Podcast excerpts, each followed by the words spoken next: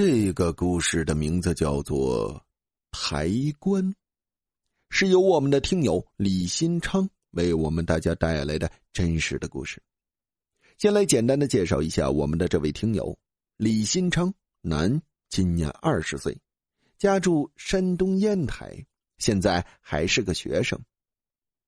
李新昌的这个故事是发生在二零一七年。刚过完年，还没到十五的这段期间，让我们来看看李新昌在故事当中究竟遇到了什么诡异的情况。这个事件是我上学的时候遇到的，那会儿我们都爱去网吧上网，网瘾很大，每天放了学就直接去网吧。每天晚上都是十二点一点左右才回家。有一天晚上十二点左右，我玩累了，准备回家。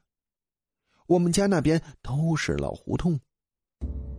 刚走到村子里面的一个丁字路口，我就看到了一帮抬棺材的。我们当地没有抬棺的习俗，也不让不火化就埋葬。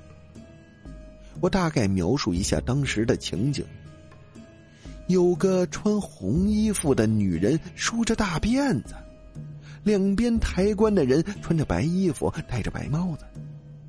他们遇到我后停了一下，我也被吓坏了，也停了下来。我们当时是面对面的那种，只不过中间还有一段距离。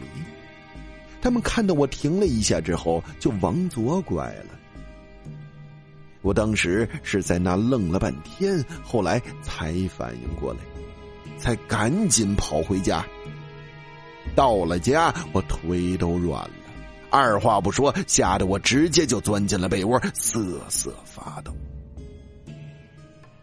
第二天，我把这个事情给我的姥爷讲了。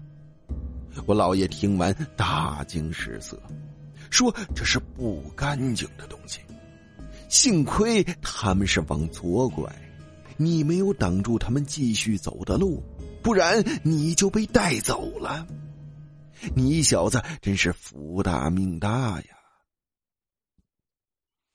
好了，故事到这里呢就结束了，感谢大家的收听。也是再次感谢李新昌为我们大家带来的真实的故事，感谢李新成。